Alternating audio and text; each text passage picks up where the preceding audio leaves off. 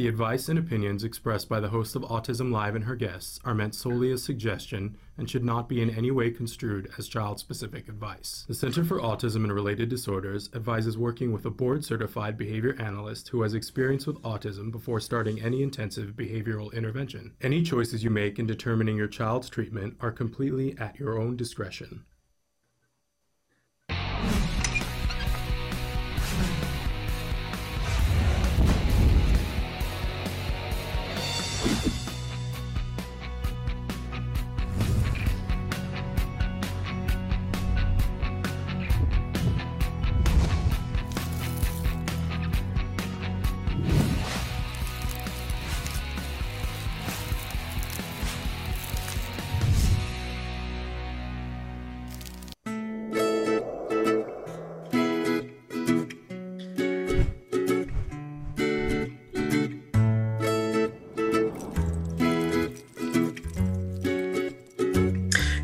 Morning and welcome to Autism Live for Let's Talk Autism with Shannon and Nancy. I am Shannon Penrod, and Nancy Alspaugh Jackson was here, and then I don't know what happened. She might be having technical difficulties, but she will probably be joining us. I hope she'll be joining us any minute because uh, it's called Let's Talk Autism with Shannon and Nancy. And last week we could only have her on the phone for a couple of minutes, but this week we supposedly have the technology where you can see Nancy too, which will be super Awesome.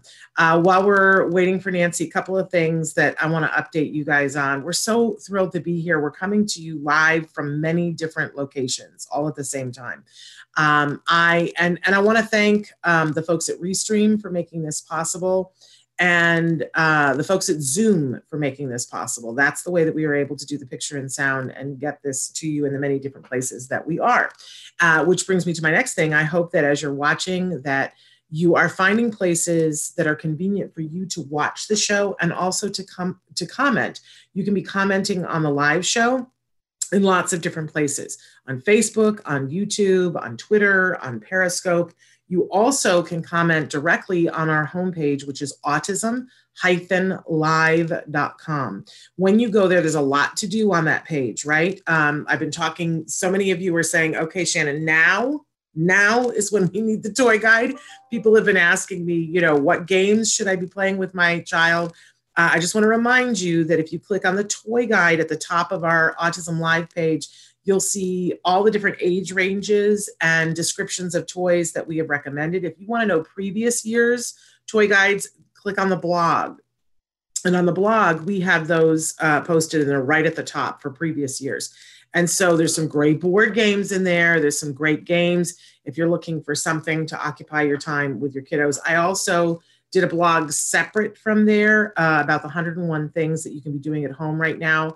And I'm adding to it. I'm, I'm a week behind. You guys have been sending me so many things to do, but there is plenty to do, and you don't have to invent a wheel.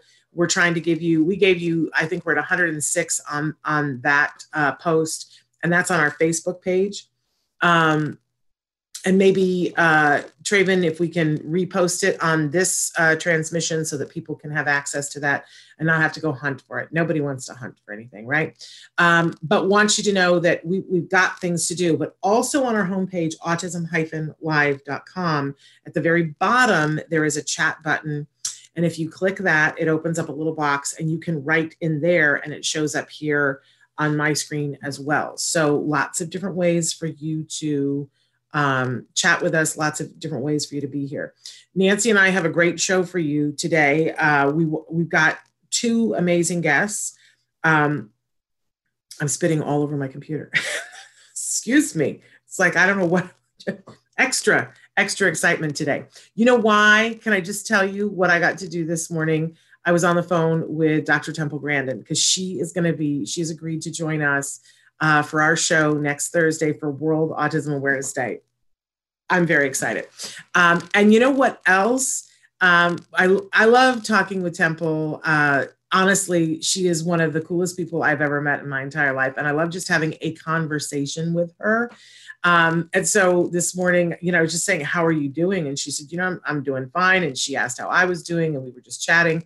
And she goes, Okay, are you by your computer? And I said, Yes. And she goes, I want you to uh, do, go into Google and go to Google Images and Google protein symmetry. And I said, okay. And and she's like, do it, do it now. And so I did it, and these gorgeous pictures came up on my screen. And I said, wow, these are gorgeous. But what am I looking at, Temple? And she goes, that is art inside your body. Okay. How's that for starting a Friday morning? Um, and it's cool, you guys. I encourage you get in a separate window, Google Images, protein symmetry, and Temple Grandin. That is art inside your body, right? I, it's super fabulous. Um, it's it's got me all Twitter pated. Very exciting. So anyway, but we we've got this great show for you this morning. We've got two incredible experts who are going to be joining us. First up is Vince Redman. He's a licensed marriage and family therapist, and he is going to be talking with us about anxiety. And we all have to be honest. We are all experiencing new and different anxiety in different pockets in different places, maybe even than we were before. And if we are, then absolutely our kiddos are too. So he's going to be talking with us about that. And then we have Leah Hirschfeld, who's going to be with us. And she is going to talk about research. And I'm not even sure what research she's sharing today, but I'm excited because Leah always is a, a bright light um, sharing with us things that help us to make choices based on what actually what we know from science. I absolutely love that. Instead of guessing you know a lot of times we see news stories and i you know it said the headline says rah, rah, rah, you know you know be be careful don't brush your hair right? And then you read it and it's like you know don't brush your hair if you're on fire right? And the headline did not convey that at all. Or don't brush your hair you know, uh, if, if they're if you're close to fire and you put gasoline on your hair, right? So Leah helps us to figure out what these studies are, what they mean, and do they actually apply to us and uh, where they don't. So super excited about that. Um, I also uh, wanted to say to you guys that uh, there's a lot going on right now, um, and and I don't know about you, but I feel just bombarded in my inbox, in my email. It, you know, ooh, feels very overwhelming. Um, and and then of course, if you're turning on the television, you can feel very bombarded too. So I, I do want to encourage you, though, um, that we've got a lot of exciting things happen. There's a way in your inbox that you can flag things where you go, okay, this I want to be notified when it comes in. Um, we are sending you once a week a postcard to tell you who's going to be on the show for the next week. And uh, I do think that that's an exciting thing. Like, you know, we just found out today that Dr. Temple Grandin is going to be on Thursday, but the whole week next week is off the chain, as the youngins say. So uh, I hope, even in the midst of all of the, the craziness, that first of all, you know, we're, we're here. We're here Monday through Friday, 10 a.m. Pacific time to 11 a.m. Pacific time. And then it podcasts to the different places where you can get in contact with us. Traven, are we able to show that card, um, full screen that card with all the different places where you can watch us? You know, we used to do it in lower thirds, but not in this technology. Uh, there it is. Look at Traven, how good he is. So check out, these are all the places that you can connect with us and the different addresses. Um, it's pretty easy. If you look for Autism Live on whatever it is that you're watching, I always forget to say that we're on Spotify. Um, it's a free download in all of these places. Um, so find us where you where it's convenient, but know that we've got some pretty exciting stuff for you. Um, and a lot of it tailored just to those of you who are home and find yourself either with diminished therapy or with no therapy. We are, are trying to tailor as much of our programming to either helping you with that or giving you something to distract you from that, right?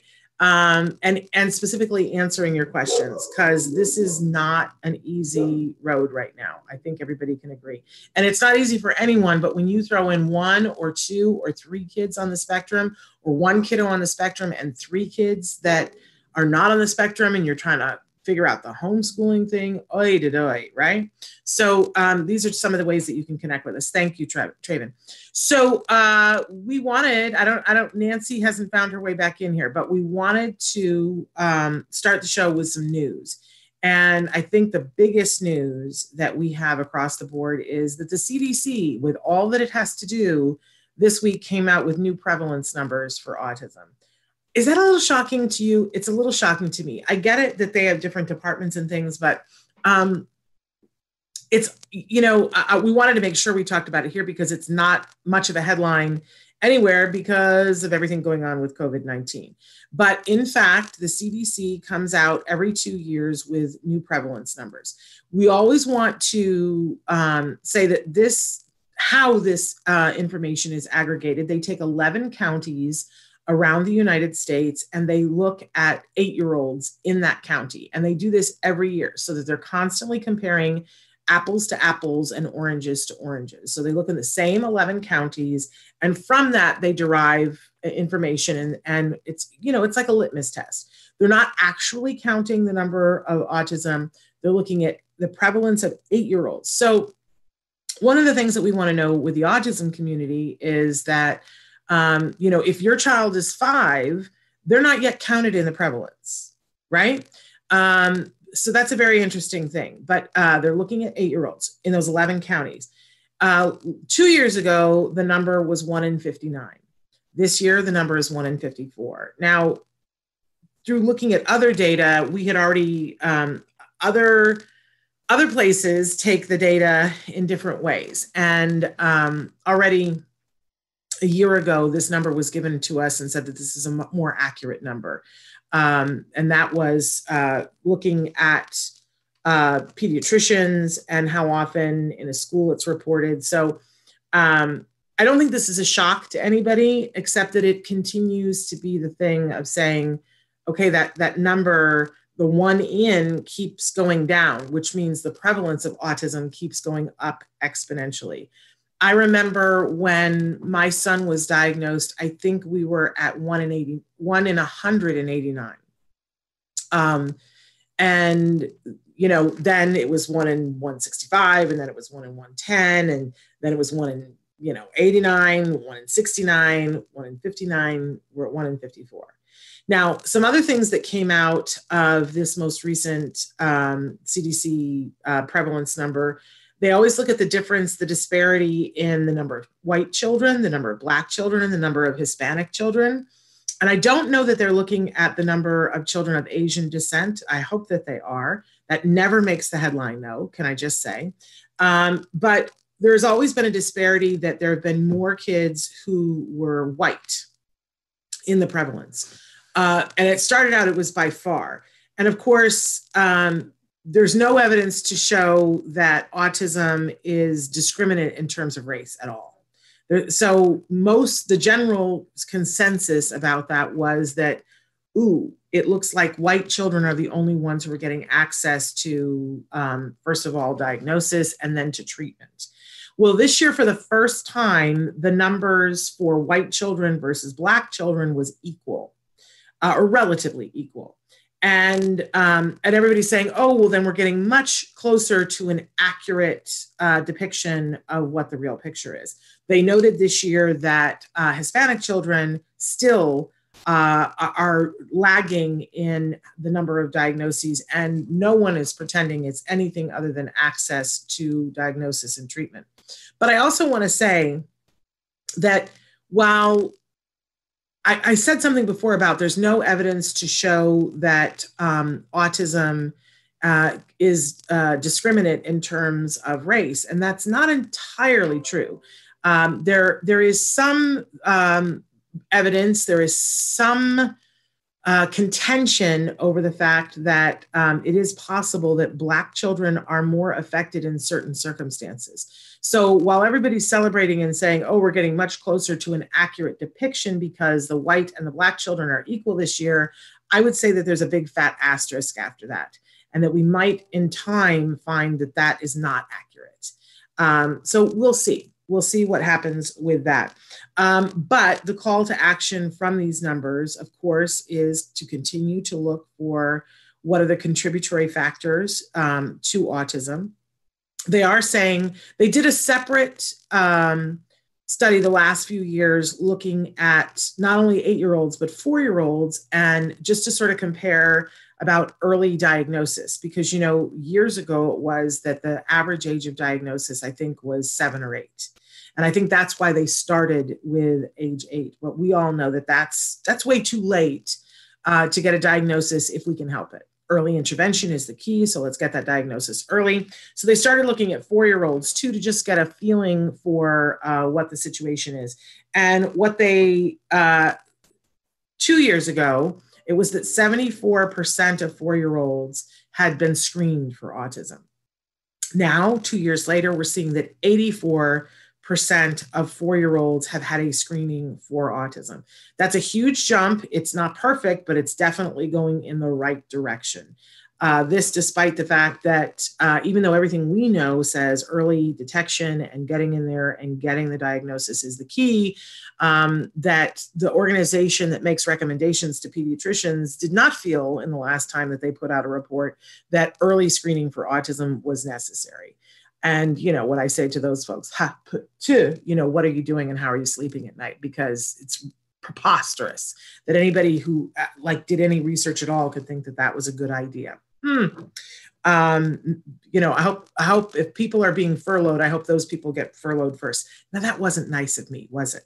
Uh, that's all right. I'm not necessarily nice today. Uh, and you'll you know you'll forgive me or judge me. I'm okay with either. I'm in that mode today. It's like, woo, okay.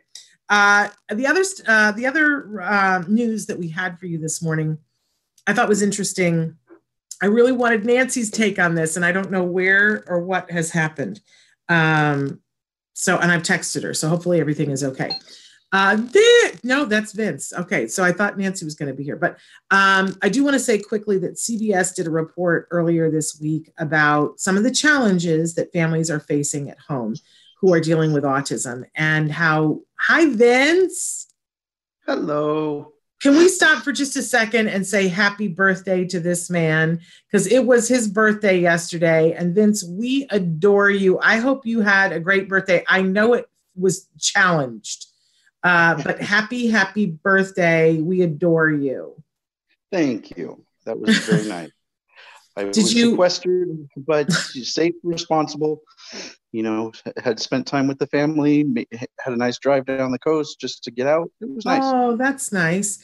Yeah. I, you know, I think we all need to start. Um, you know, I love on Pinterest. They have all kinds of crafts that you can do, and and they use things that you can use around the house. If you have an old roll of um, not toilet paper, that's gold right now, but uh, wrapping paper, you can turn it over, and the other side is white and you can make a big poster on a wall that you can write on, right? Make sure it's thick enough that you don't have indelible marker go through to your wall. But I want to start making a list of things that we're going to do when this is all over. And one of the things that we're going to do when this is all over is that we're going to celebrate your birthday with you. Oh, we're gonna we're gonna get our, our Vince party mode on. so yeah, was, here's was, Nancy. Hi. Hail, hail, the gang's all here. We're all here. We've got dogs too. Well, I have one too, and this is just the the the way the speed at which we do things. But Nancy, if you want to turn on your camera, then we'll be able to see you and the dogs. Okay, I'm gonna. It's at the bottom. The little there you are, Miss Nancy. Hello. Hello. Um, and anytime you need a moment of privacy for whatever reason, you guys, you can self mute and you can um, self uh, do your camera. Okay. Uh, if, if, if you need to take a break from it all.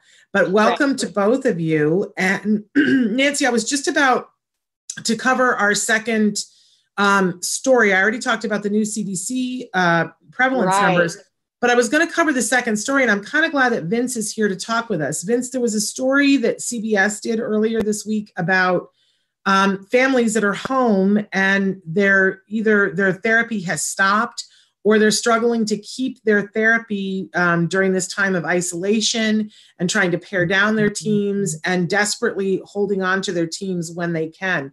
And I'm so glad you're both here to talk about this because this is a challenging right. time. Yeah, and we're one of those families, Shannon. I was just going to say, I really wanted to talk about this with you, Nancy, and because, you know, there's a lot of criticism out there. Obviously, we all need to be self isolating as much as we can and participating in that. However, I just want to point out that, you know, for instance, for people who are on dialysis, they have to go to the dialysis center, and, and the people who um, give them dialysis are working to ensure that they can have that medically necessary treatment. And ABA is considered a medically necessary treatment. Um, now, some families have made the hard decision, Vince, to stop. Um, that fortunately their children are are doing well enough that the family is saying, you know, I think for safety's sake, we have to try this on our own. And that's a tough decision in and of itself, is it not, Vince? Yeah, it is a tough decision. I mean, obviously the decision's individualized based on the needs of their children, the needs of their family, and also, you know, who they live with. What are the dynamics in which they live, right? Maybe they live with elderly grandparents or parents. Maybe they have a child or a family member that has a compromised immune system for, you know, various different reasons. So there's a lot of decisions that have to be played individually by the families before they make that decision if they're going to continue with ABA or not. Yeah. And I just want to point out that no one should be judging those families. If they have stopped or diminished ABA, no one should be judging them. And I, and I want people to know that um, at CARD, we're working hard every day to get resources to those folks who've decided to go it alone because we know how hard that choice can be. And we want to continue to support that there's all kinds of telehealth things that are happening at CARD to help support those families. But let's talk for a second on the other side of it the families who have said, you know, we we believe that this is medically necessary. We don't think we're going to survive without this. We want to continue having therapists come to the home. And Nancy, you're one of those families that you are continuing, correct? Yes, we're continuing, although we have some therapists that are not choosing to come. Yes. Uh, so and that's, that's all. Tough. That's that's a reality too. That each therapist and each BCBA and each person who is working with kiddos on the autism spectrum has the choice to decide whether they are, have the bandwidth to do this. And for some of the same reasons that Vince was talking about, if they have a family member at home who's immune compromised, it's not advisable for them to do it.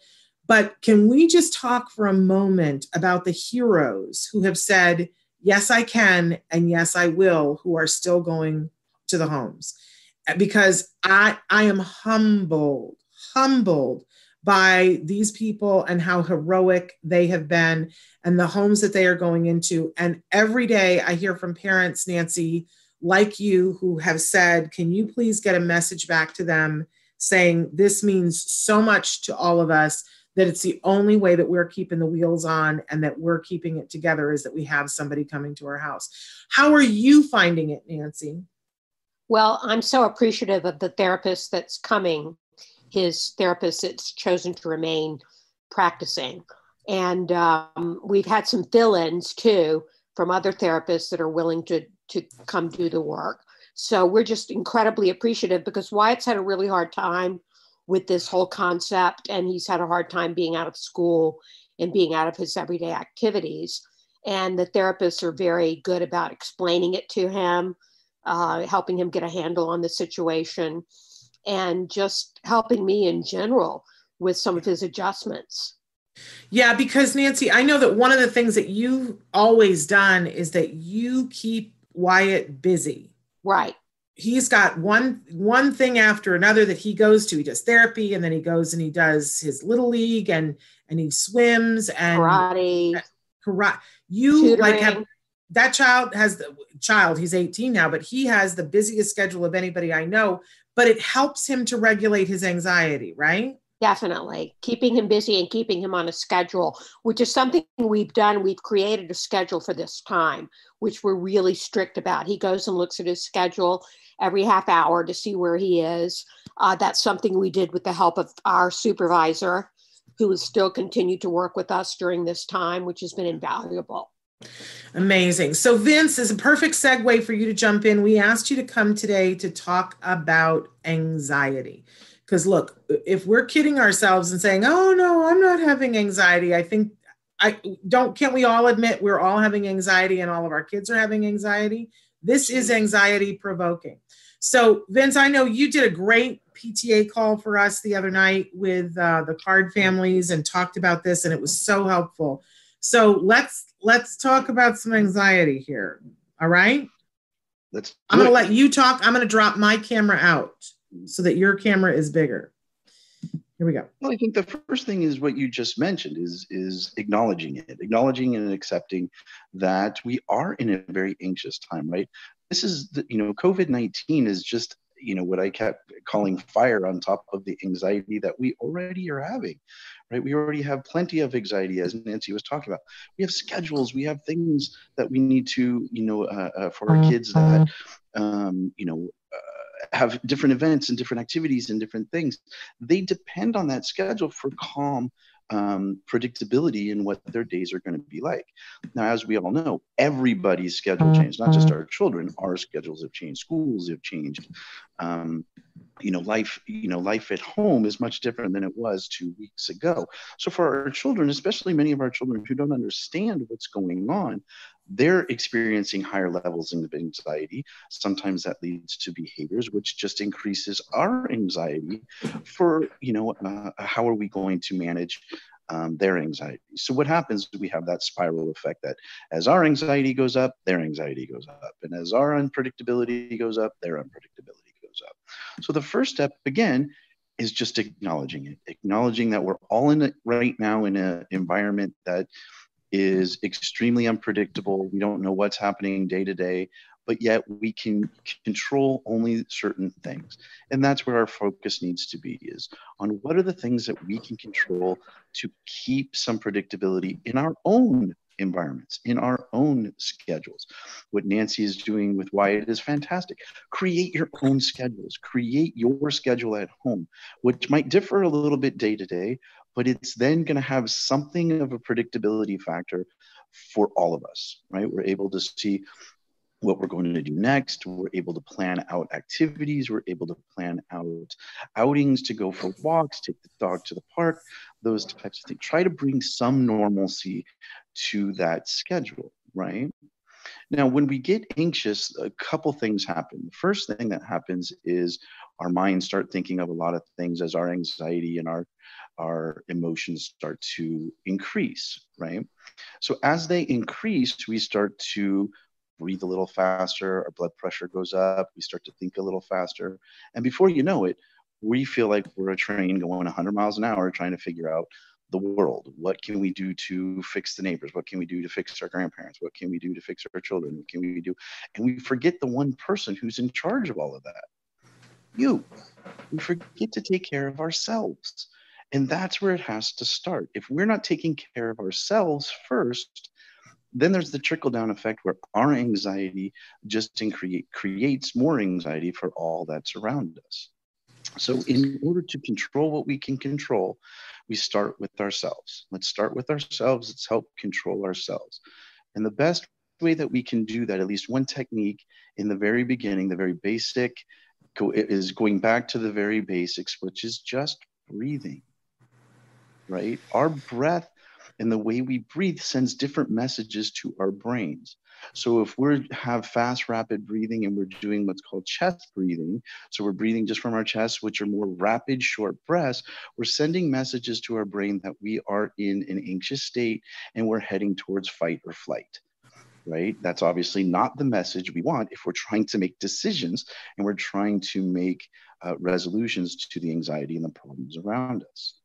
So the first step with that is let's control our breathing so we can send the message to our brains that we are calming, we're going into a problem solving state, we're going to be able to think cognitively, be able to work through things logically and reasonably. So the first way to do that is through controlled breathing. Now, I can spend a whole lot of time on the details of it, but I'm just going to go through the very basics of the breathing. So, it is a little bit systematic. It's not just breathing, because if we do it just on our own, we do those chest breaths and we're like, right? And before you know it, we are heading towards fight and flight, which is not the best state to be in if we're trying to make decisions for ourselves and for our families. So, the first step to control breathing is breathing through your nose, slowly, carefully, slowly filling up your lungs, pushing up from your diaphragm until your lungs are completely full. You hold, hold it there for three seconds and then slowly release through your mouth, making a puckering with your lips and letting it out. Okay. the best way to remain this to give yourself a visual is you always want to smell the flowers and blow out the birthday candles. Right? Now you can do you do those breaths 10 times, right? Maybe more if we're really anxious, but at minimum 10 times. 10 slow controlled breaths will help you slow down your systems, slow down your thinking, be able to get yourself past the emo- or past the emotional state and back into a cognitive reality to where you can now think through things. So this is a technique you can take anywhere with you, right? So if you're feeling anxious, you feel out of control, you feel that you need to control the situation, take a step, take your step aside, focus on your breathing, do 10 controlled breaths, just like we said, through the nose, out the mouth, right? And then you'll bring yourself back to a cognitive thought where you can then think your way what is the best resolution for this? Who can I ask for support? What are my resources around me? And how do we proceed from there? Okay. It's a very stressful time right now. We're all in a very stressful situation, but we can control ourselves. And by controlling our breathing and controlling the way we think and relax or calm, I guess is a better way of saying it, that gives our minds and that gives our subconscious that sense of control that you can control something. And then that gives us that confidence to be able to look at the other things in our lives that we can control. Wonderful, Vince. And Nancy, you have the ability to turn your camera on and off whenever you want to. Um, okay. I just want to say, Vince, uh, what a perfect analogy, the blowing out the, the candles, because it was Vince's birthday. and so many people are writing in and saying happy birthday to you, Vince. Thanks. So oh, happy birthday, Vince. Yes, it was yesterday.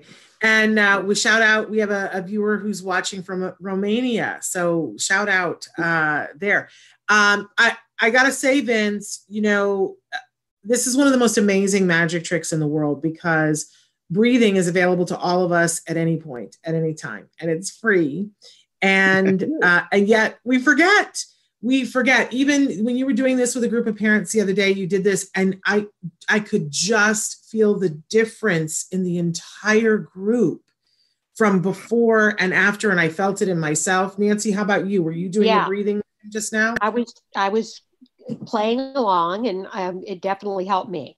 You know, yeah. it's something that's so simple, it's but we crazy, forget right? about it. I mean, right.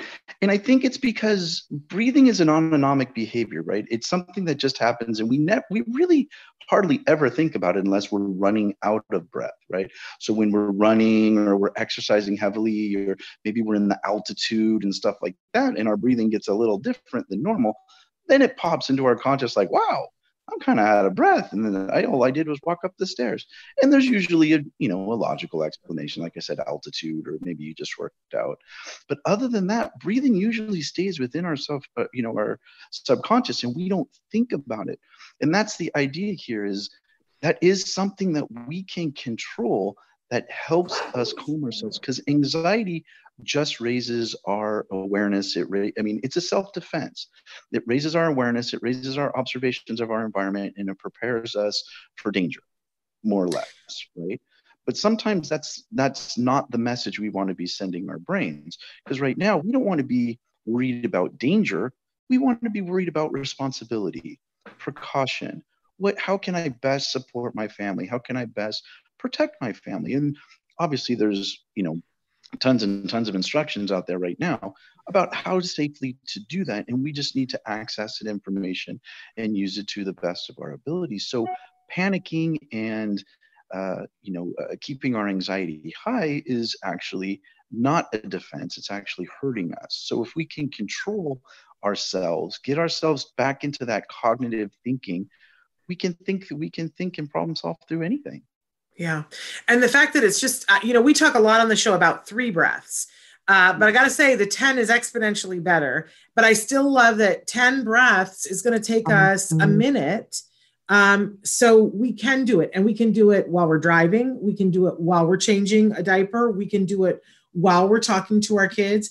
And um, just last night, we were talking to Karen Nolte about some of the research around coping strategies And, and she was suggesting that when we do these things for ourselves and we model them in front of our kids, it's the, one of the best ways of teaching our kids. And that instead of what happens a lot, our instinct as parents is when our kids start to escalate, we start to give them orders and say, do your 10 breaths, do this, do that. And that in the moment, not the best thing to do, research says. When they're calm, right. But when they're starting to escalate, her research uh, that she had uh, co- collected together had said that our the best thing that we can do is say, I'm feeling stressed. I'm going to take 10 breaths and then model it for the child that's escalating. That that was found to be more effective than saying to them, now you do your breaths. So we really have to put that oxygen mask on ourselves first. And I thought that was super interesting. Yeah. So um, Vince, we have a couple of questions that have come in. Are you in the in the mood to take a question or two? Absolutely. Uh, okay, it's just a question of whether I can negotiate all of my uh, technology to see. Okay, so the first one, my four year old uh, has always stimmed on my hair. It's mostly a comfort thing, but now he's even manding for hair. How can I change uh, this behavior? It's okay, but only sometimes he asks other people. Did I lose you, Vince? I think Vince is frozen. Okay, Are you so there? Breaking up a little frozen. bit. From what I understand, oh dear. is that there's okay. Did you hear? So they're manding for hair. So he likes to touch mom's hair, and it's a comfort thing for him that helps mm-hmm. him to mm-hmm. reduce his anxiety. But now, as he's starting to mand, he's even manding for it that he wants to touch her hair. And she's saying, you know, it doesn't particularly bother her, but you know, he's wanting to do it to other people. Right. So one of the things that they might think of, and, I, and again, I don't know if this has been something that's been recommended to them in the past, is maybe have a doll or have a different stuffed animal that has hair that's similar to real hair, right? So not something that's just matted, but something that might have real hair, like a horse's mane, or you know, maybe a doll that has you know, a, a, a, hair that locks down so that they can go ahead and pet that. And what mom can do is do that with them, show them it's okay, show them that they can pet this as a sense, you know, as a sensory outlet because that's most likely what it is. Um, you know, it feels good, it helps calm, it helps soothe, and be able to transition that stimuli from mom's head to the doll. And now they're not going to be able to do that without mom being able to do it with them. Show him it's okay. Show them it's safe. Show them it's it may be even fun. Yeah, absolutely. Um, and you know, and I, know that some kids have been taught to feel their own hair too, as a as a way to calm themselves. Um, so that's another thing too. And then as as kids get older, when they're taught rule oriented behavior, um, you he can be taught how to ask permission to touch mom's hair and that it's not okay to ask other people. And because there's lessons because this particular parent i happen to know vince is a is a CARD parent. Um, okay. so they can absolutely work with their supervisor to take this from you know what you do with a very young child up through when he's older. So I, I would certainly say talk to your supervisor have them target this behavior and what how they treat it now with for a little is vastly different than how they would treat it for an older kid um, Absolutely, and that's a good point. Age and uh, you know level of uh, programming that they're in now has a lot to play into that, and so that's, yeah. that's a very good point. Um, plus, you know, we're in different circumstances now than we've ever been. So, um, okay, then uh, we've got another question here. Hello, our oldest son, six years old, has autism. Currently, we feel like we're in a good spot with him and behavior, occasional issues, but much less frequent. However, since we've been getting his behavior more under control, our two younger children, four and a half years old and two and a half years old, really seem to be imitating his behavior, particularly our four and a half year old son. We really are at a loss of how to help them understand that there are behaviors that their older brother does that are not acceptable and that he is struggling and that we need to help him but he idolizes his older brother and wants to be just like him. Do you have any guidance on how to deal with younger siblings in these scenarios? And they said, thank you. Yeah. No problem. Yeah, and that and that's actually very common, right? It's very common for the younger siblings to model off of their older siblings, um, just in general, right? And now, when your older sibling has um, developmental disability, they don't know that some of those behaviors that the child's um, exhibiting aren't socially appropriate or maybe aren't functionally appropriate. They just know that when that child is doing those behaviors, they get attention. They get a reaction from people. They get mom and dad's attention. They have therapists coming in to work with them, um, right? So they want that attention too. So it's more of a, you know, oftentimes an attention-seeking behavior, but in a very, you know, in a in a, a very innocent way. So the one thing that uh, you know, just the first thing that pops in my mind is making sure that the behaviors addressed the same for all the kids. So if the uh, you know the identified you know a, a, client or, or a child who has a disability is doing it and there's a prescribed behavior plan for it do the same thing for the siblings. Don't give attention for it. Make sure that they understand that that's not appropriate and there's a replacement behavior. This is what you're supposed to do one of the things we always recommend is that you know behavior plans and token systems and all of those are for all the kids at home. So there's that commonality and there's that sameness for everybody. You know johnny's not getting treated any different than jane or timmy right? They're all following the same expectations which would be maybe no tantruming you know if asked to put the PlayStation away, or you know, or there's an expectation to clean up your toys after you're done playing with it. While that might be harder for um, you know our, our children, it's still the same expectation as what we want for all the siblings. And so one of the things to look at just in yourselves and how we're looking at the home.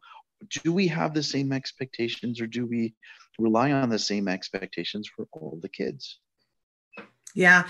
And and in both our cases with Nancy, and by the way, we're welcoming Leah Hirschfeld, who's our next guest, who's joined joined us. Hi, Leah. Hi, Leah. Um, uh, we're just finishing up with Vince, the birthday boy, um, who we so appreciate. And um, but Nancy and I, both of us, uh, we were only blessed with only children. So we don't have the sibling thing going on as much as I think both of us would have loved to have had other kids. We don't have the the sibling thing going on, but I think both Nancy and I can attest to that all the families that we've met who have neurotypical siblings in addition to their uh, siblings that are on the autism spectrum, while while it's not easy and, and I can't even imagine what you're going through, I can tell you from the future that those kiddos grow up to be the most incredible people on the face of the planet. That the skill set that they that they get from growing up with having a sibling on the autism spectrum they are the most kind considerate caring um, flexible um, people I, that I've ever met. Uh, when I meet somebody and they go, "Oh, I have a sibling on the autism spectrum," it's always one of those things of, "Oh, yeah, I could have guessed that because they're real rock stars." So, Nancy, don't you find that to be the yeah. truth? I think anybody that has a child with a dis- disability, anybody that has a sibling, grows up to be much more compassionate and understanding of all situations. I mean, and Nancy speaks from experience there because Nancy's the perfect example of this. Nancy had a brother who uh, had Down syndrome, correct? That's correct, right. And so look what that turned out. Uh, one of the we kindest, always, caringest people. We were always Absolutely. taught to view it as a gift and that we were chosen as a family rather than being victims. So uh, that's something you can instill in your children that give them a mm-hmm. sense of responsibility about it.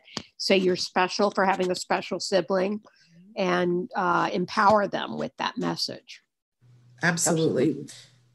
Absolutely. Vince, I, we have to we have to pivot now to Leah, but thank you so much for taking the time to be with us. I hope you get good birthday weekend vibe. Happy birthday, Vince. Thank you, Leah. Thank you, everybody. And, you know, it, it, was my pleasure being here this morning. Wait one second before you go. I feel like we should all do a Brady Bunch moment. Like we should all look up and look down and look.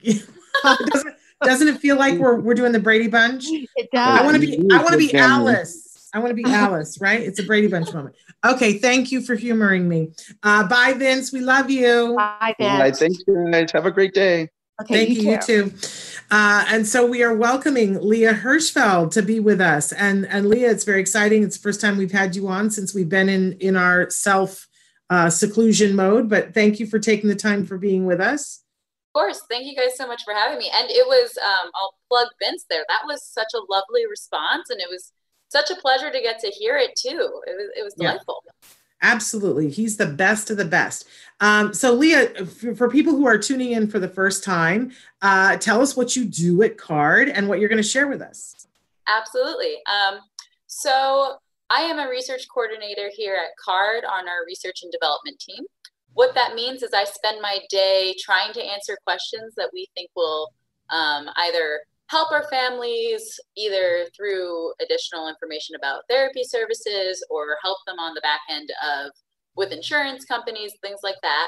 Um, I also get to spend my time answering questions from supervisors. So supervisors might say, um, you know, I have a kid with X, Y, and Z. I we've tried X, Y, and Z. It's not working. Um, is there any empirical research out there that can help us? Because you know, CARD ABA services were very data driven. Um, so that is something that we try to provide. We don't just try to experiment on people. Um, so I spend a lot of my day answering questions, going through research papers, um, and trying to kind of figure out the best um, empirically backed data um, and research for our kiddos and our families and the insurance companies. Um, Wonderful. So, what are you going to share with us today? And then Nancy and I are going to drop our cameras out so you get the full screen. Oh, excellent. I'm thrilled. so, I love sharing it with you, lovely ladies. So, um, so today, what I have, I have a bunch actually. Um, but so first, I'd like to talk about telehealth. I know um, if I was a parent, um, and I'm not currently, or uh, that I know of. Actually, I would know that. Um, um, uh, so I wanted to talk about telehealth and how telehealth works and um, some empirically backed studies that does indicate telehealth is a lovely choice for you and your child. Um, I want to talk about screen time. So I know a lot of kiddos and a lot of families are probably um, uh, having a lot more screen time and screen access than typical. So talking about that. Um, and then if I have the time, I'd also like to plug a potential um, ebook situation. Um, so so so I'm absolutely take it away. We can go right to the top of the hour, but I got to stop right at the top of the hour. Okay, perfect. I've got okay. 11 minutes. I, I yes. awesome. Thank you guys so much, and thank you so much for having me on. Um, it's always a highlight, so it's nice to close the week out like with it. Um, so first and foremost, what I want to talk about is there was an article by Vismara and um, colleagues that came out in 2018 that was looking at telehealth. And so, what that program looked like is they were um, doing one and a half hour video conferencing, so with a supervisor and a parent. Um, and then that supervisor was helping the parent run sessions with their child, answering any questions the parent came up um, during the week, things like that. And then on top of that, the parent also had access to um, videos that were coaching and, and, things like that, that were um, you know, all of the ABA jargon.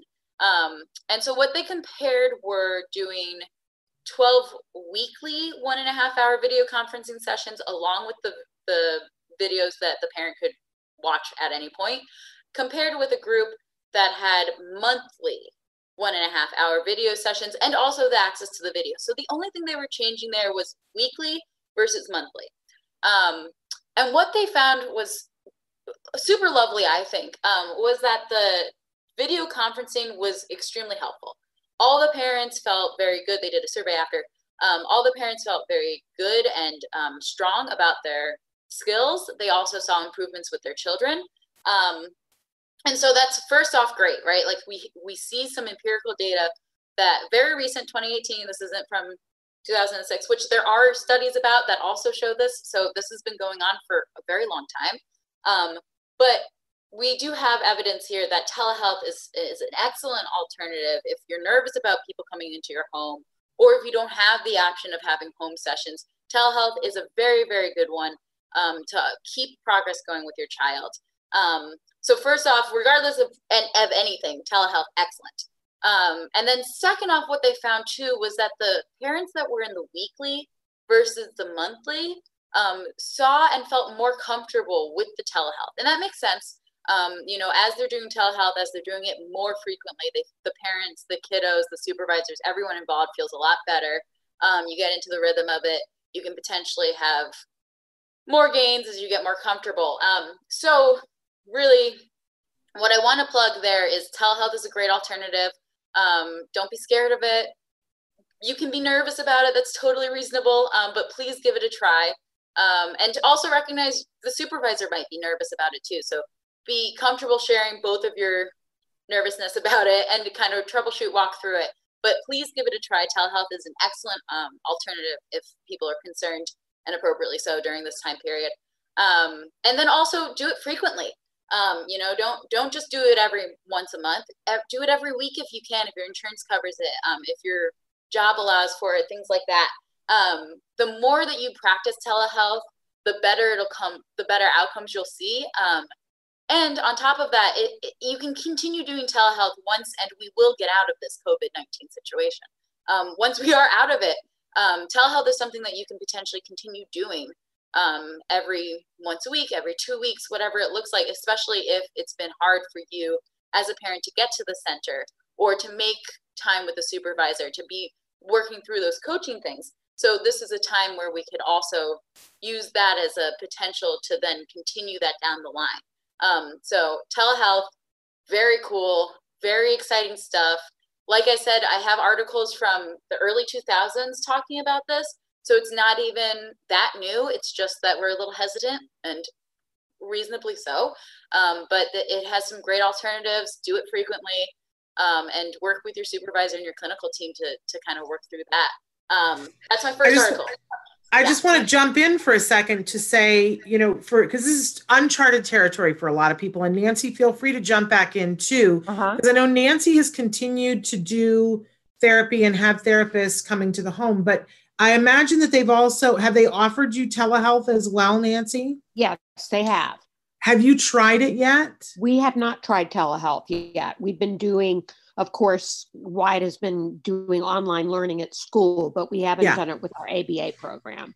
But I would love to challenge you, Nancy, if you have time in this next week before we come back next week to like ask your supervisor if at least one of, because you're still meeting with your supervisor and she's still coming to the home, and that's great.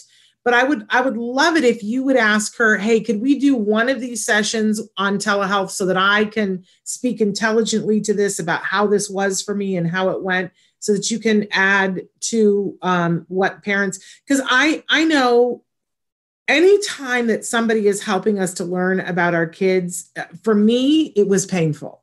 It was painful because i i want to appear like i have it together and i want to be my kid's mom and i want to uh, you know we all have this thing that when we have when our kids are in our arms we feel like we're supposed to know everything about them and it's very humbling when we don't and right. I don't like feeling like an idiot.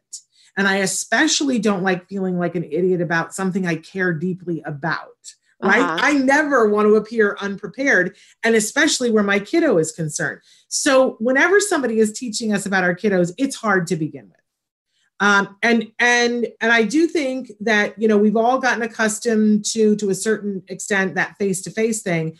I'm just going to guess that for some of us, it would be easier to do it in telehealth because it, we don't we're, we're a little less self-conscious. I still don't want to appear like an idiot uh, right?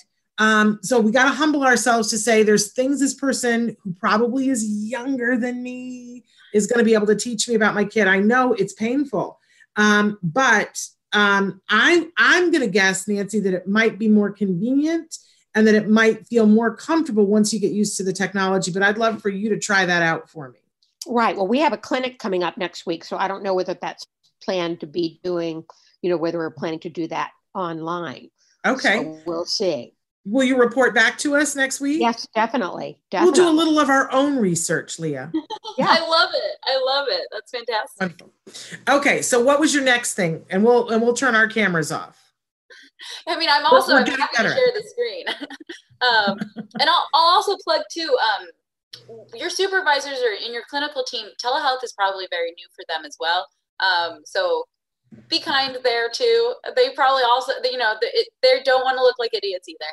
Um, and so they're trying their best, but there's probably going to be like technical issues, things like that that are happening. Um, and just work through them kindly. I chewed up a bunch of your time. Now you've only got four minutes. That's okay. I can talk quick. I got this. Okay. Um, and I, I came onto the show with like a lot of information. So um, I'll get through what I can. So, um, quickly, the last three articles I wanted to talk about were about screen time because um, I can only assume that people are having a lot more access to screens and and questioning, you know, is it bad that my kid is watching hours of TV or or whatnot? Um, so I I have a few studies. One quickly about um, by um, Jensen and their colleagues that just came out in 2019 um, very, very new. Didn't look with kids with disabilities or autism, just typically develop, neurotypical children, um, adolescents, and looked at digital di- digital technology and mental health symptoms.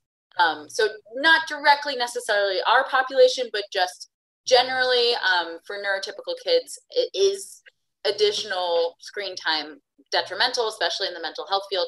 Um, and they did not find any links to it or evidence for it. Um, so wow. that's really nice to see.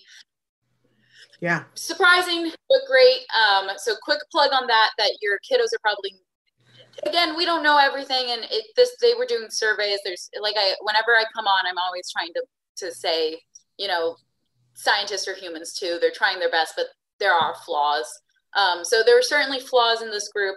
Um, but for the most part, you know, their their findings were that there was little evidence um, to no linkage of like uh, adverse effects on the mental health. For again, these are typically developing neurotypical young adolescents, but but that's encouraging all the same. So we can cut ourselves a little bit of slack, and and we've got enough other things to worry about. Maybe take that one off the plate for this week. Right. Okay. Because there's a lot of extra screen time going on this week. Yes. Oh yes.